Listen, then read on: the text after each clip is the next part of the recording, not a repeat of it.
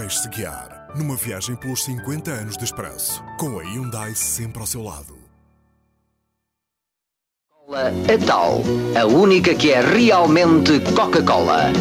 Hoje, milhões de pessoas em 125 países, quando tiverem sede, calor ou se sentirem cansadas, vão apreciar a frescura e o sabor único de Coca-Cola.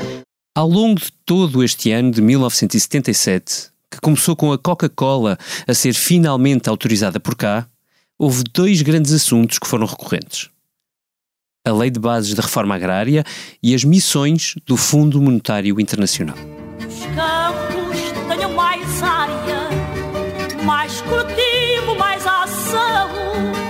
Só com a reforma agrária é todos terão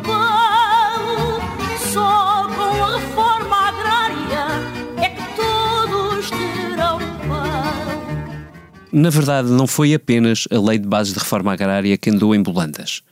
Outras duas importantes leis do regime foram objeto de longas e complicadas negociações. A Lei das Indenizações, dos Bens Expropriados, e a que estabeleceu a delimitação entre setores público e privado. Quanto ao FMI, começou as visitas a Portugal na primavera. Depois de ter aprovado no início do ano um primeiro pacote de ajuda financeira a Portugal, foi efetuando novas missões ao longo do ano, aprovando novo pacote no outono. Parece uma história presente, mas ela começou em 1977. Com maior ou menor rigor, a receita de ambos era a mesma: apertar o cinto, com aumentos de preços e serviços, a desvalorização do escudo, a subida das taxas de juro, que no crédito ao consumo chegava a ser de 27%, imagine. Das taxas de juro aos salários, passando por bacalhau e café, o FMI tudo quer aconselhar, intitulava o Expresso na manchete da edição de 29 de outubro.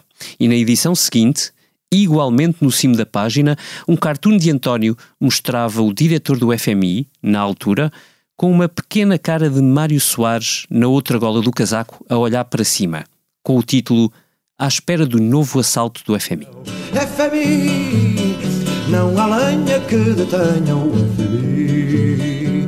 FMI, não há ronha que envergonhe o FMI. FMI, entretente, filho, entretente, não desfolhes em vão, este mal me quer que bem. No primeiro semestre, Soares, que era chefe de governo, já tinha calcorreado a Europa em busca de ajuda financeira. E em março tinha pedido formalmente a adesão de Portugal à então Comunidade Económica Europeia. A nível internacional, um dos acontecimentos com mais impacto em Portugal foi aquilo que ficou conhecido como o 27 de Maio, em Angola. A pretexto de uma alegada tentativa de golpe de Estado liderada pelo ministro Nito Alves, o regime de Agostinho Neto prendeu, torturou e fuzilou sumariamente dezenas de milhares de angolanos. Por cá, uma conferência da ONU, realizada no Algarve, alertava já nessa altura que a desertificação ameaçava vastas regiões portuguesas. A revista do Expresso apresentava na primeira edição de junho o automóvel do ano 2000. Imagine como seria. Mais pequeno, mais leve, com radar e outras maravilhas eletrónicas. Mal nós imaginávamos. Depois, já quase no fim do ano, um abalo político e uma tragédia. Em Portugal, caía o primeiro governo constitucional, chefiado lá está por Mário Soares.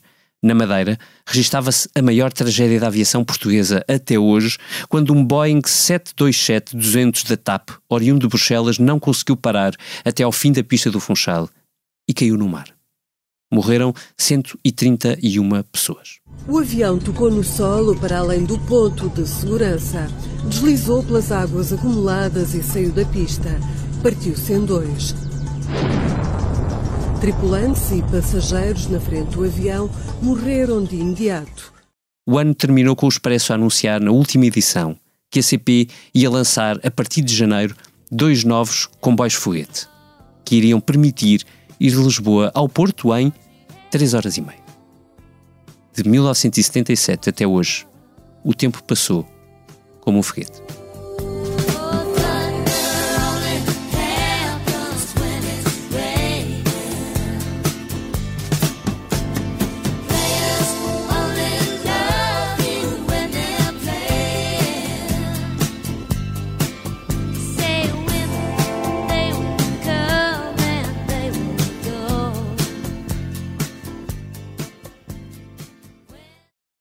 Esta foi uma viagem carregada de energia Hyundai. O podcast 50 anos de expresso conta com o patrocínio da Hyundai, a marca que abraça a mudança para garantir um mundo melhor às gerações de amanhã.